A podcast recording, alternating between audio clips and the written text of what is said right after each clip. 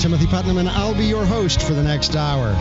Each week, we gather right here to explore the foundations of our faith, to look at the implications of our faith on our daily lives, so that together you and I can prepare to live outside the walls. Oh, I'm so glad you've joined me today. I- am really quite excited about this. Uh, today, we're going to be talking with Marcus Grodi. He is the founder of the Coming Home Network uh, and host of EWTN's show, The Journey Home. Uh, I, I called him up a few months ago and said, Well, you know, um, I came on your show, so you should come on mine. And it worked. I'm just, I probably would have done it anyway, but I'm, uh, I had to pull that little thing. Uh, we're still in Easter. Hey, it is still Easter until tomorrow. Tomorrow we celebrate Pentecost. Uh, Pentecost is the celebration of, of course, it comes from the, the word uh, 50, right? Pentecost uh, is 50 days after uh, Easter, 50 days after the celebration of Passover, right at that time. And so the celebration of Pentecost was one that was already in existence and it just happened to coincide with the birth of the church. And it's strategic why that happened because all of the people from all over gathered in Jerusalem for the feast of Pentecost. And God emboldened the apostles on that day to go forth and share their witness. And uh, Scripture tells us that 3,000 people were added to their number that day, that day because of the feast of Pentecost. And so we in uh, in uh, today in today's church we celebrate the feast of Pentecost as the birth of the church. Before then, you had the apostles, you had uh, those who followed Jesus, and even after the ascension, which occurred on Thursday uh, last um, even up until that point, you had those people who followed Jesus. And then that short little time later, between Ascension and Pentecost, uh, all of a sudden, uh, a movement breaks forth. Not just followers of Jesus, but the church, right? And so uh, that's tomorrow. And uh, if there, there's a tradition, I don't know where it comes from. I, I don't think it's a necessarily a Catholic tradition, uh, but to wear red on Pentecost. Everybody in the church wears red. It's just kind of a reminder of the flames uh, that that rested on the apostles' heads in the upper room before they went out and shared their witness. Uh, a few weeks, oh, no, I guess a couple of months ago, we talked with Sonia Corbett. She is a uh, she's another host on a Breadbox Media show, uh, and she had this. We were talking about purgatory. She had this really interesting perspective, or one of us in the conversation. I don't remember who, uh, but the, but it came up and it was fascinating. The idea that perhaps the the tongues of fire that rested on them were the was the purification of the disciples. Their their purgatorial moment. Uh, to prepare them for the ministry that they needed to go into. Now, that, of course, that's just speculation, uh, but I think it's pretty interesting speculation. Uh, the idea of God being a consuming fire and consuming those parts of us that are not helpful to his to his will for us, not helpful to advancing the kingdom of God, uh, justice and peace and etc. and so forth. So you know, how how many of us, if we could experience that moment of Pentecost, that moment of purification for the purposes and the will of God, how many of us would abandon ourselves to that? Uh, I, you know, I might be tempted to do that, to go through that moment of of fire and of of wind, right? That we're going to talk about here in just a moment. Uh, that comes out of the book of Acts, chapter two. How many of us would endure that if it meant that then we could be abandoned completely to the will of God? Now, it's probably not going to be anything nearly that spectacular, but the answer is you can. You can live a life that's completely abandoned to God couple of weeks ago, we talked with Dr. Peter Kreeft about his book, How to Be Holy. And uh, if you listen to that but haven't read the book yet, uh, he goes through in that book how to be abandoned completely to God. And the effectiveness of the apostles came from the fact that they were abandoned to the will of God. They were willing to share their story, they were willing to put themselves in danger, they were willing to give everything abandonment uh, to see God's kingdom come and God's will be done on earth as it is in heaven. See, those words that we pray in the Mass and that we pray in the Lord's Prayer, they're not just um, uh, simple words. They're, they're, it's not something that has a little cadence to it and a rhyme, and so we say it and, and give it no thought. Those words are revolutionary, right? They, they, are, uh, they cause upheaval. Uh, give us this day our daily bread. You know, lead us not into temptation, but deliver us from evil. All of these things within that prayer are revolutionary. They give us the tools we need to abandon ourselves completely to the will of God. Just think about that for a second. Our Father who art in heaven. First of all, God is intimate. He's Father. He's transcendent in heaven, right? Hallowed be thy name. Thy kingdom come. Thy will be done on earth as it is in heaven. God, you rule over everything. You speak and worlds are formed. Let it be on earth in the same way that it is in heaven. Let your kingdom come on earth in the same way that your kingdom is manifested in heaven, where you rule over everything. Let your will be done on earth as it is in heaven. Not my will, like Jesus said, but yours be done. Give us this day our daily bread, and forgive us our trespasses in the same way that we forgive others. Whew. Lead us not into temptation, but deliver us from evil. This is a prayer of abandonment to the will of God. If we'll take it, if we'll put our intention behind it and say, okay, um, I want to be like the apostles. I want to know you and have the certainty that it seems that the apostles had. And I want for people to recognize that and come to a place where they know me not because of uh, my quirks and not because of even my failings, but I want them to know me because of Christ, right? These are big things. And they're, they're things that, frankly, even scare me a little bit.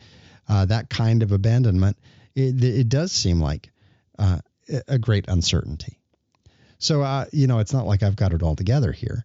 Uh, but that is the prayer of abandonment that everything that I have, everything that I will, everything that I wish for, I am going to submit to the rule and reign of God on earth as it is in heaven.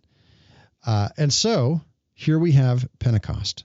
We have these apostles who have followed Jesus uh, for three years. They watched him die.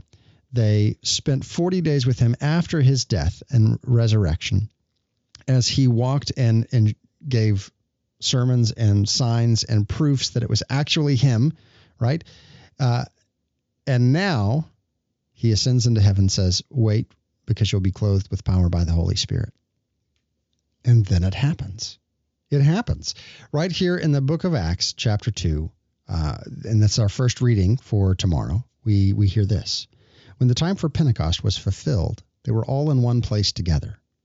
And suddenly there came from the sky a noise like a strong driving wind, and it filled the entire house in which they were.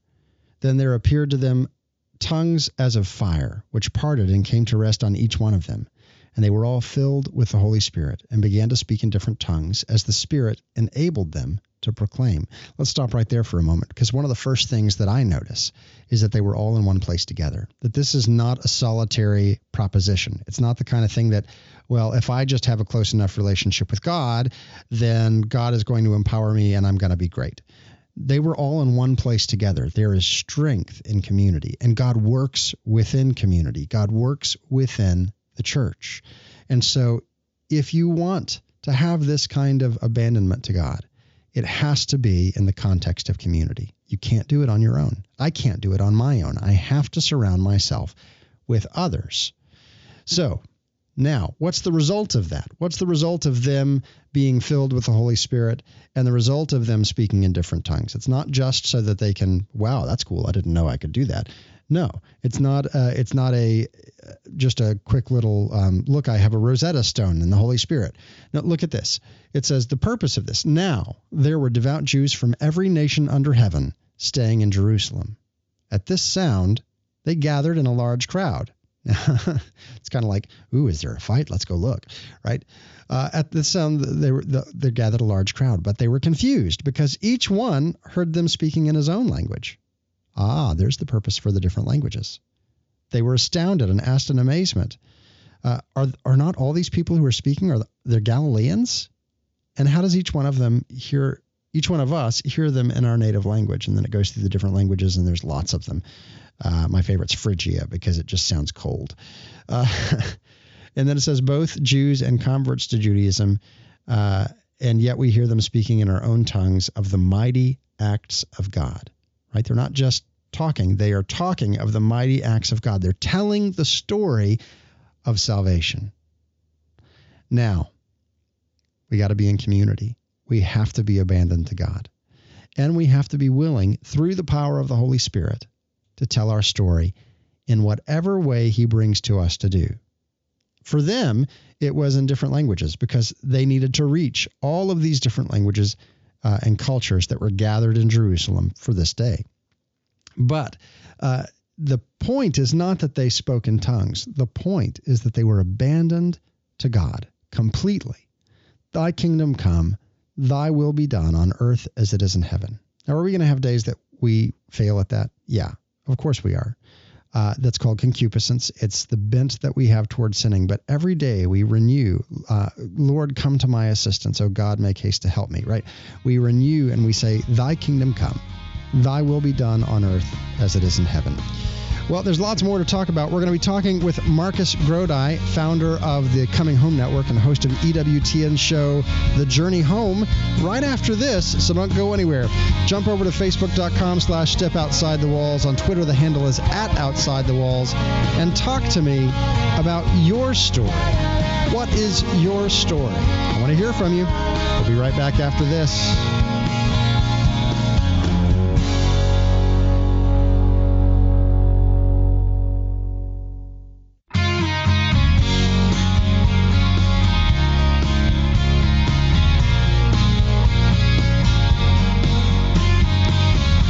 Timothy Putnam.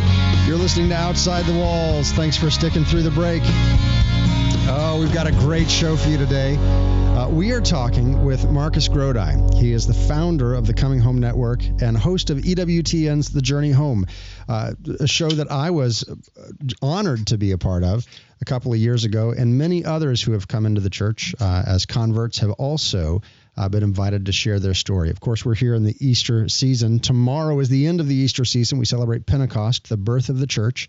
And, and it's the perfect time to talk about the power of a story, the power of witness today, uh, because it was the witness of those apostles that launched the church. 3,000 people were added to their number that day on the day of Pentecost.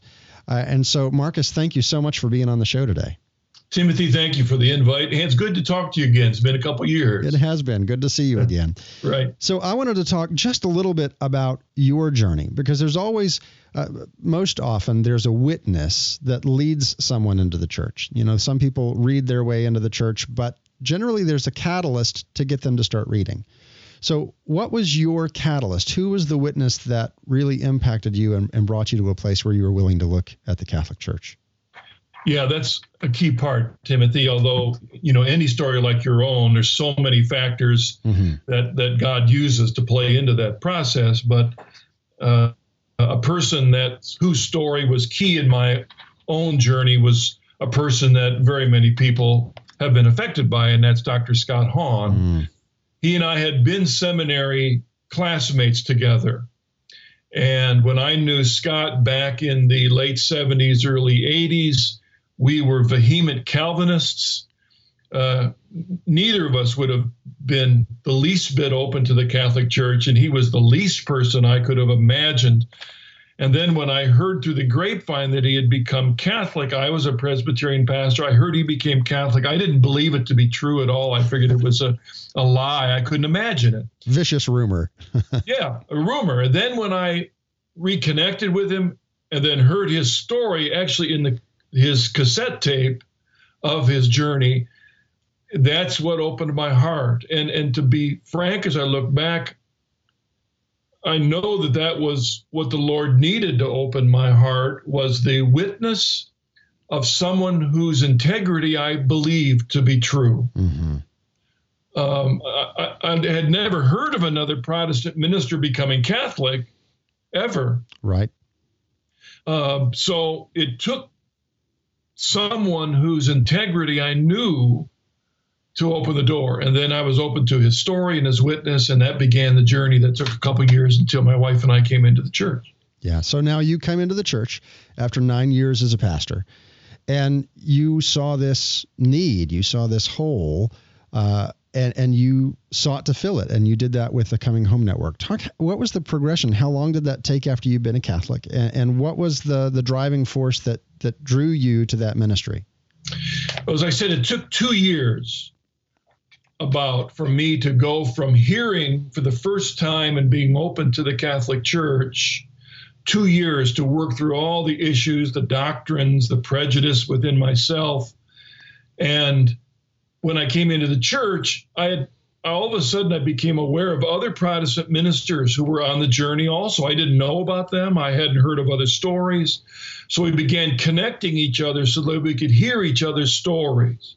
Mm-hmm. Those who had come into the church, and those who were on the journey because we came from similar backgrounds. We were all Protestant ministers or wives of ministers. So by sharing each other's stories, we were able to support each other. It's like everybody going to a conference. We, we all get there and realize, hey, we could have taken the same bus.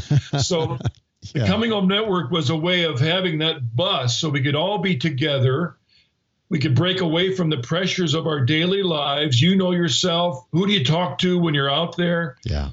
We all shared same journeys. So the Coming Home Network began as a kind of a fellowship group, if you will. But now for 23 years, we've been contacted by several thousand Protestant ministers on the journey and academics and missionaries who are all becoming aware of the church. And I would say mostly because they hear stories. Mm-hmm of others who've made the journey. I tell you, I remember when I signed up for it, and I'm I'm just trepidation because you're going to start sending mail to my house, and and I have people over to my house, and so anytime someone from my my church would be coming over, I'm like, okay, find all the find all the newsletters and hide them.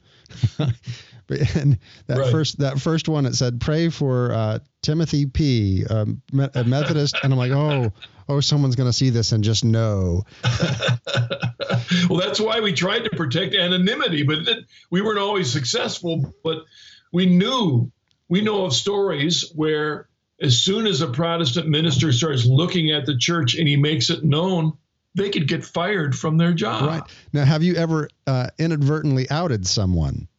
a couple times, uh, you know, like you, the example you just gave, where we mentioned a Presbyterian minister named Bill in Texas is thinking of the church, and all of a sudden, that was too much information. Right.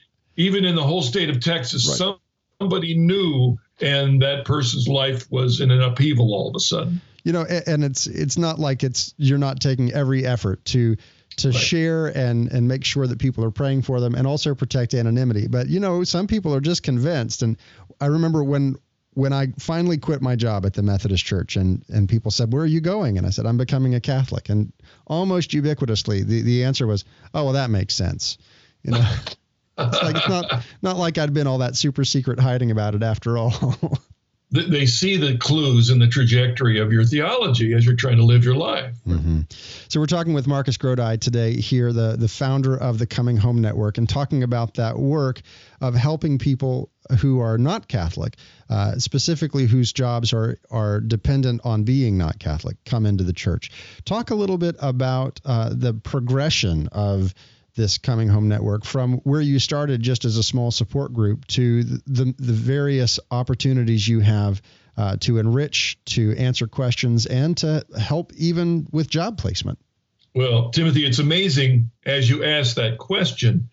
You're doing so into a microphone, and we're talking to each other, looking at each other over the internet. Right. When I when I started the ministry back in the early '90s, there was none of this stuff. Mm-hmm. There was snail mail and phone calls, but the word of mouth got out. And pretty soon, other ministers were writing or calling me.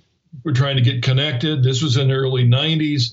It grew little by little by little until in the late 90s, I had the invitation to share my story on Mother Angelica's show. Dr. Kenneth Howell and I were together on Mother Angelica's show. We shared our journey into the church church. And during that broadcast, mother said, You know, I want you back. And within a month, she had invited me to do the Journey Home program because her belief was that there were many Catholics who were bemoaning the fact that their children and siblings had left the church. Mm-hmm. And she believed that if every week they could hear the story of someone coming home to the church, it would give those parents a hope that their children might come back. Mm-hmm. And I mm-hmm. agreed with her. Of course, my reason for doing the program is I wanted the stories to reach our non Catholic Christian brothers and sisters to hear the journey towards the church. So we started in 97. And from that day on, the Coming Home Network and the Journey Home program were synergistic.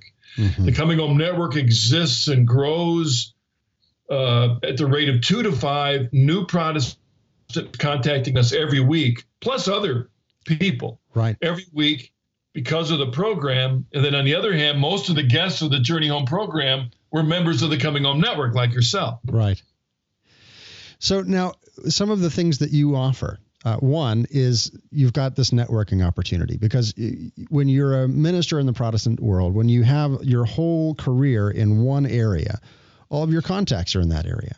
Uh, all of your ability to grow and have strength and and be able to tap someone on the shoulder and call in a favor, it's all wrapped in within that that little denomination. And and so, you know, my father was a Methodist pastor, and a, a lot of my jobs came because I knew people he knew.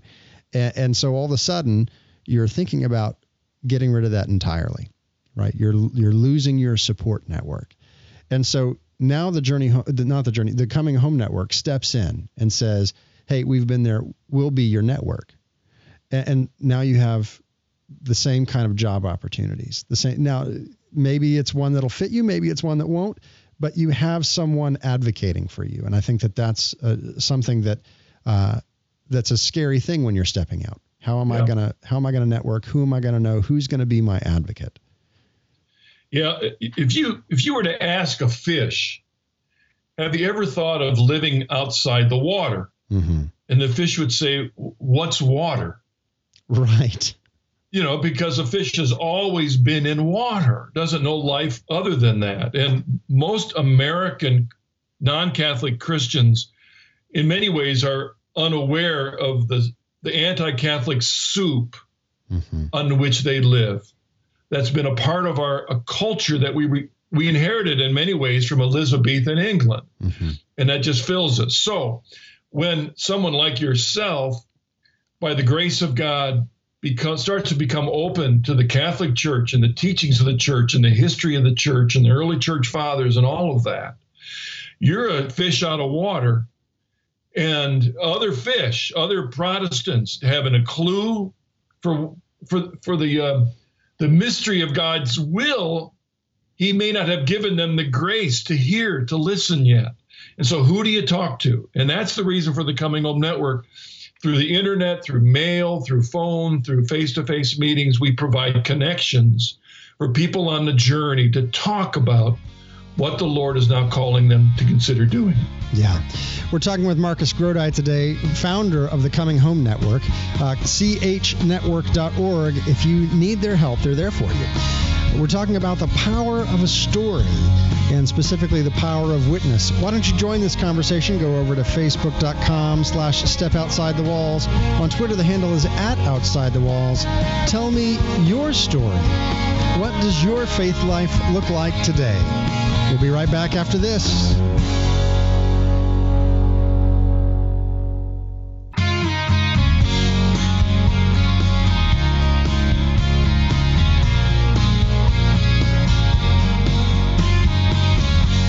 Welcome back to Outside the Walls. I'm your host, Timothy Putnam. Thanks for sticking around. We're talking about the power of a story. We're talking today with Marcus Grodi, founder of the Coming Home Network and host of EWTN's The Journey Home. And we're talking about the power of witness and of story uh, to bring about conversion.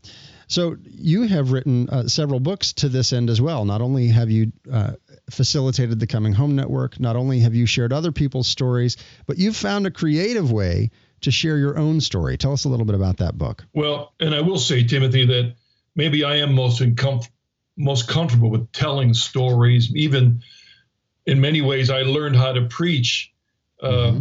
by listening to Garrison Keillor tell stories on on Prairie Home Companion and, and the power of story. I was so moved by that, and all my life I've I've I've been moved myself by reading fiction and the Journey Home program is stories for over 20 years. Uh, the books Journeys Home that I've put together are conversion stories. Mm-hmm.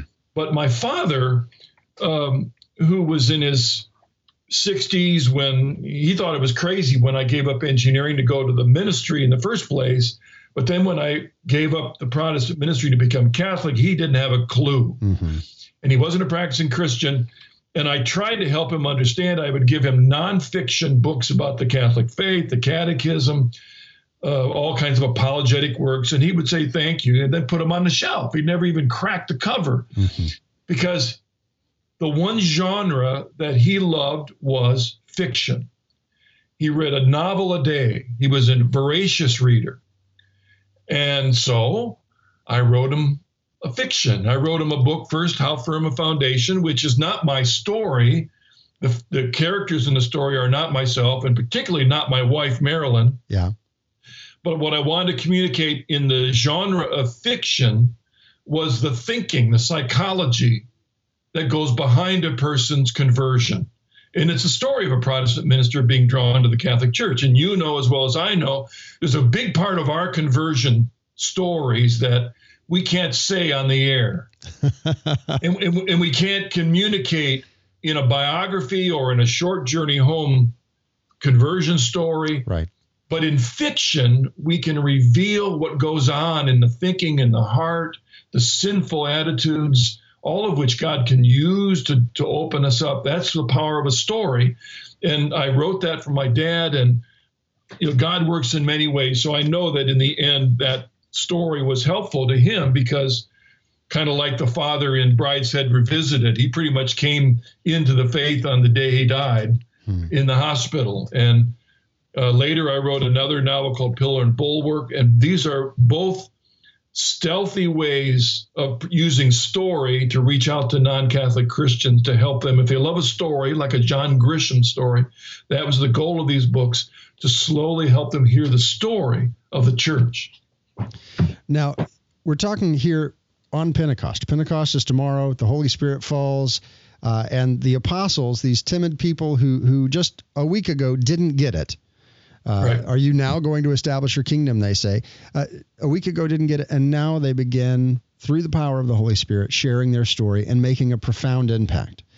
Talk about a little of what you've seen uh, through the power of the Holy Spirit from the stories that have come through the journey home and all of your years of doing this. Uh, you know, you've got all the Catholics who are watching EWTN, but then you then there are those other people who would never admit to it, but it's on their television. They're watching it.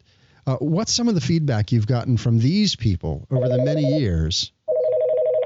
Yeah, well, I've got to say, Pentecost is a great time to uh, to ask this question because when you most people when they think of Pentecost think, well, they got zapped with the Holy Spirit so they could speak in tongues or they could do gifts.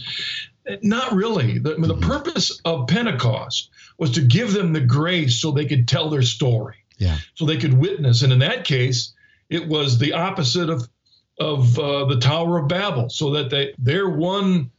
These fishermen, limited to one language, were given the gift to tell that story to all those people gathered with all their other languages, and the and again now let's take up to this today the Journey Home program.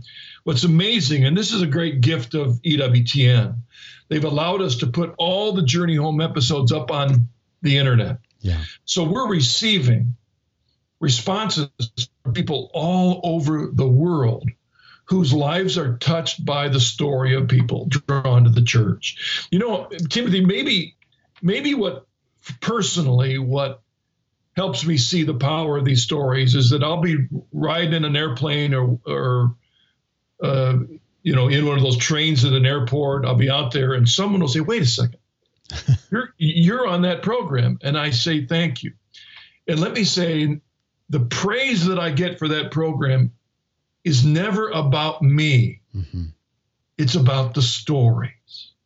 It's almost like I'm invisible, which is the way I want it to be. Right. it's as I told you when you were a guest, I'm sure that, that was your program. It isn't mine. It was your opportunity. And we see how the Lord uses that to touch people's lives. Sure, certainly, an apologetic book giving all the arguments as to why the Catholic teachings are true can affect people. But when you see it in the story of someone, how it actually changed their lives, it makes a unique connection that the Holy Spirit can use. Mm-hmm. And how many of your guests that have come on the show were were stealth watchers of of the program before? Uh, uh, I don't know the number, but invariably, at least half of them mm-hmm. had at one point been watching the program, and you know you're doing internet broadcasting, and certainly the journey home on television has touched a lot of people. But it's also why I'm a big proponent of Catholic radio as well as internet broadcast because you know, if you're going to watch the Journey Home program at home and you're a Protestant minister, you got to get everybody else away from the television set. right. Uh, you don't want them to know a lot of times that your wife or your kids are knowing that you're watching TV, but you can be in your car listening to the programs, and there's the stealth way of reaching out to people. But it, I'll tell you one example. I had these two sisters on the program. They're from Canada. They're natural sisters, not religious sisters. One was a lifelong Catholic, the other had left the faith and become an atheist. They were on the program telling their story. And this is back in the early days when the program is actually live, so we could take live phone calls. Mm-hmm.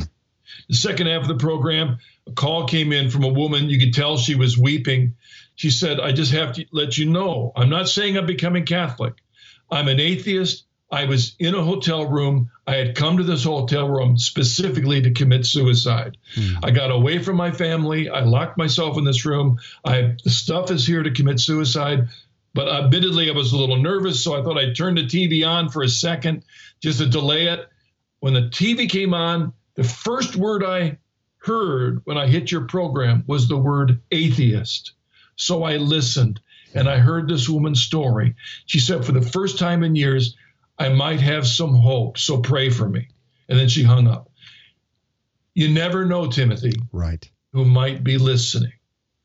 And I think that that's an important thing, not just when we're talking about broadcasting. It's an important thing in our daily conversations. Right. Are we choosing words that unite us? Are we choosing words that provide hope?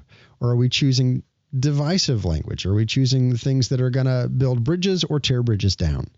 Uh, because you never know who's listening to your conversation. Right, right. You know, in in the one of the letters of Paul, I think the name of a person named Demas, I think is the name of someone he mentions who had fallen away from the faith because he had fallen into worldliness. Mm-hmm. Now think about it. That man is now remembered throughout all ages. His name is in scripture as mm-hmm. someone who fell away because of his worldliness. Tim, how are you and I going to be remembered? Right. When someone tells our story, like that song says, if anybody writes my life story, what are they going to tell us about us? Is our life a witness to draw people to Christ and to the church? Or were our words and actions something that discouraged people, discouraged our children, discouraged our grandkids? Lord Jesus, help us so that our words and lives are a witness. You know, I think of uh, in it's not a big thing to be a witness. It's about being authentic. But a lot of times we think in our culture that authentic means having no filter whatsoever. right. And in the in the book yep. of Colossians, uh, Colossians three, it says, "Now, as dearly beloved children." Clothe yourselves with compassion, and and and goes through this whole list of things. And people yep. say, well, uh, you know, it's I'm I'm just trying to be natural here. Well, you know, we clothe ourselves to cover up our nature sometimes. I wake up in the morning, I look in the mirror and say, mm, I'm not going out like that. Here, let me let me get some clothes here and there, and, and I'm going to make myself presentable. And we have to ask the Holy Spirit to do that same thing to say, okay, here's here's all of me. Here I am in my in my raw uh, truth. Now, Holy Spirit, what do I need to put on today? Yeah. Well, you know, some people say I don't want to be a hypocrite. Right. I don't want to be. I don't. And the the thing is, we got to remember every single Christian that puts on the robe of Christ to try and live like Christ is a hypocrite. Every one of us is a sinner. Mm-hmm. Every one of us wants to be better by grace. Well, and so we, we got to act it until we feel it. Act it until we, it takes a while for those virtues to grow. And this is the story of Pentecost, right? right. The, the Holy Spirit clothed them on the day of Pentecost to make them effective witnesses. Yeah. Just a week before, they, they weren't, right? right? Just the day before, they weren't. But through the power of the Holy Spirit and the grace that was given them in that day, uh, they were. And that, what that tells me is that any one of us, if we submit ourselves to the Holy Spirit, any one of us can be an effective witness. Yeah, and Paul says in Galatians that even after Pentecost, Peter at least fell one more time. Yeah. We're talking with Marcus Grodi, founder of the Coming Home Network. You can find out more information about them over at chnetwork.org. He also hosts The Journey Home on EWTN. You can find that at EWTN.com and watch it every Monday night at 7 o'clock, uh, encores throughout the week. Join us over at facebook.com slash step outside the walls. On Twitter, the handle is at outside the walls. I want to hear about your story. We'll be right back after this.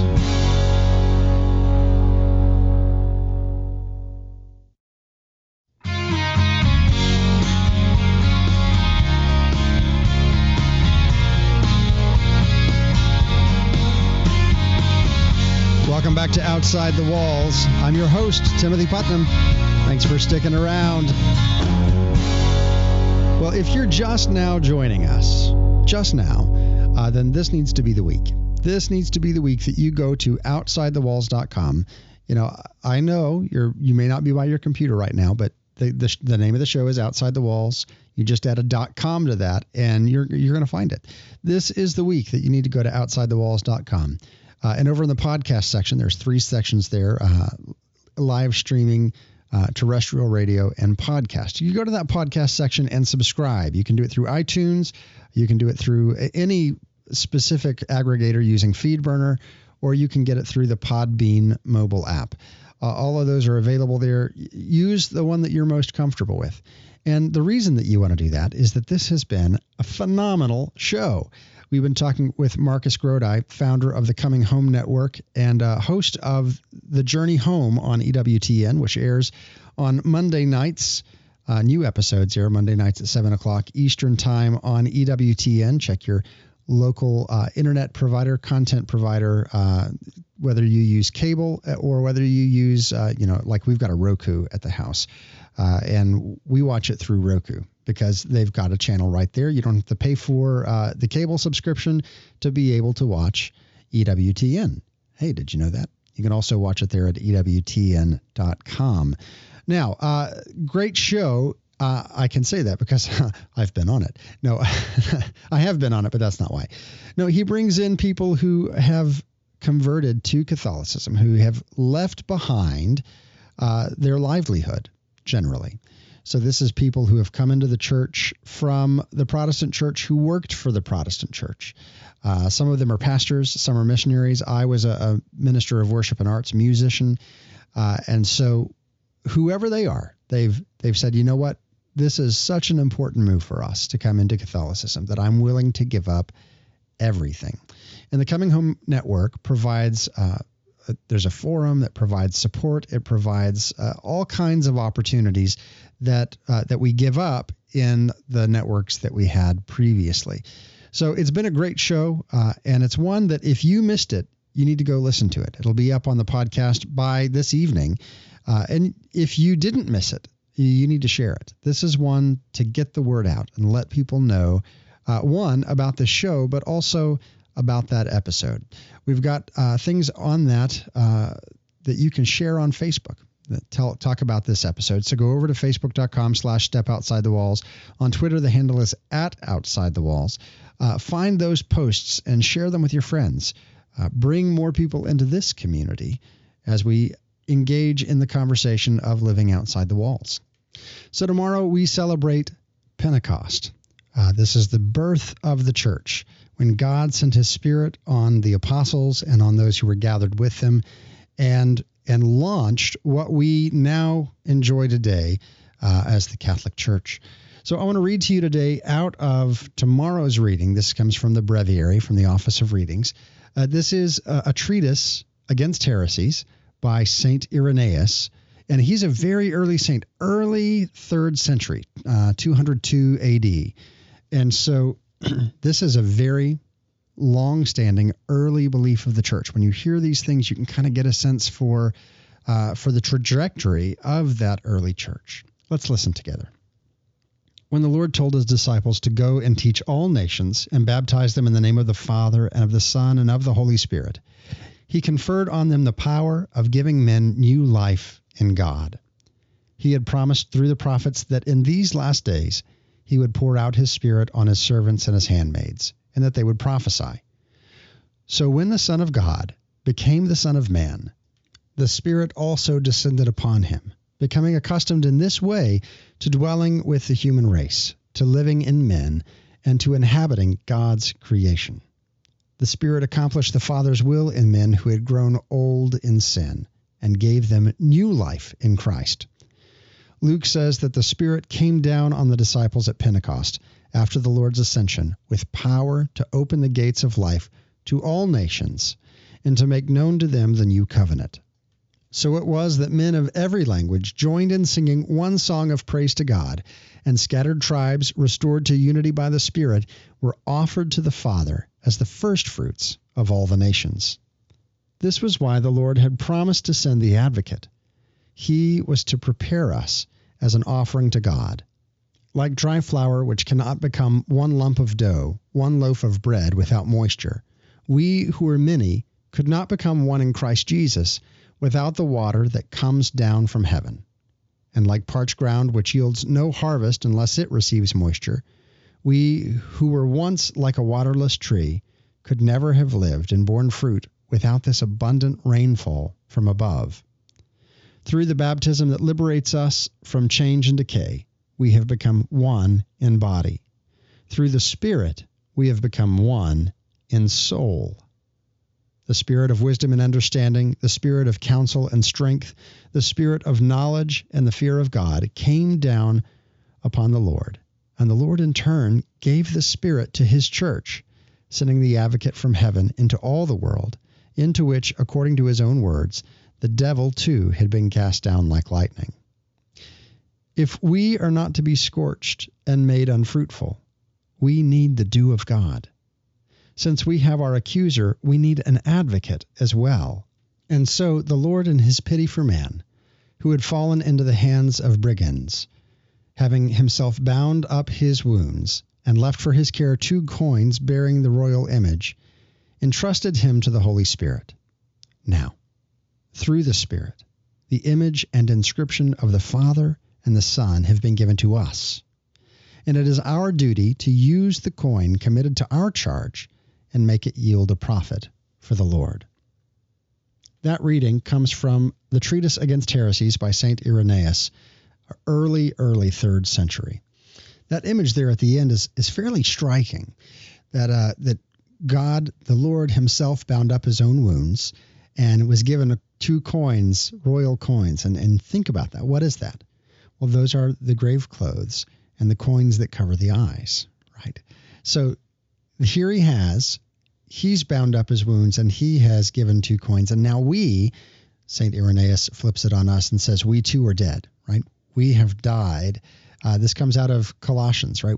Uh, if then you have died with Christ and were raised with him again, right? Uh, since then we've been hidden with Christ in God. We too have been bound up, and we too have been given royal coins for our eyes. These royal coins are inscribed with the Father and the Son, and now we take these things and we go forward. Now, what does this mean for us to take these things? Because I'm just, you know, I'm just a guy, I'm just a dad, uh, I'm just uh, whoever I am. You're just whoever you are. Who am I to do any of these things? And that takes us to the sacraments. The sacraments, uh, specifically those sacraments of initiation.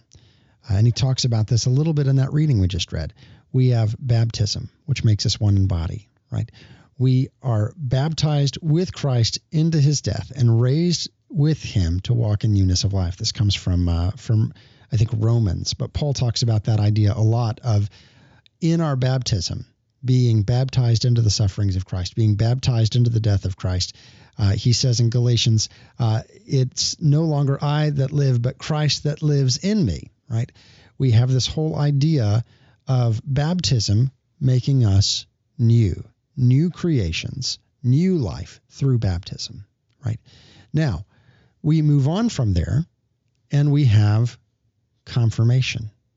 Confirmation is where we fully receive the fullness of the initiation into the church. We are we experience more profoundly our connection with the Spirit. We experience more profoundly the graces to walk in that life. And so here we are. We are people who have everything we need. We have the two coins over the eyes that he mentioned there at the end. We have all that we need to bring about God's kingdom within our circle of influence. We already possess those by virtue of our sacraments, by virtue of our reception of baptism and of confirmation. And so now it falls to us how are we going to spend the capital that's been given to us? We have all of this available to us. We have a, let's call it money for the purposes because he's using that term coins. We have the money available to us to do all the things we need to do for God. How are we going to spend it? How are we going to invest our capital? How are we going to share our story and invest our story into the lives of others to have it bear fruit? Uh, just like the tree without moisture cannot produce fruit. How are you and I going to produce fruit if we don't stay refreshed and connected to the Holy Spirit, to God the Father, through the sacramental life, through the reading of Scripture? Remember, St. Jerome said, ignorance of Scripture is ignorance of Christ. If you want to know who Jesus is, if you want to have uh, a relationship with him, people talk about that all the time, and we don't necessarily know how to approach that. How do I have a relationship with someone who's not around? Well, because he is through the church. He is present through the church. He's present in Scripture, which the church has given us. He's present in the sacraments, which the church gives to us. Just like we said earlier with that first reading uh, out of Acts. We have to be in community in order to receive the gifts of the Spirit in the way that we're intended to receive them. The, the, the apostles were all gathered in one place when the Spirit came to them and when they were equipped. And so, uh, maybe you don't make it to Mass every week. I want to encourage you add one, add one per month, go one more time. Be present with the body of Christ, be present with other people uh, and with the church, receive those gifts that God has given so that together we can uh, bring about the answer to that prayer Thy kingdom come, Thy will be done on earth as it is in heaven. That's all the time we have for this week. Outside the Walls is a co production of Breadbox Media and St. Michael Radio, heard around the world on live streaming, terrestrial radio, and podcast. Until next week, may the Lord bless you and keep you. May the Lord make his face to shine upon you and be gracious unto you. May the Lord lift up his countenance upon you and give you peace.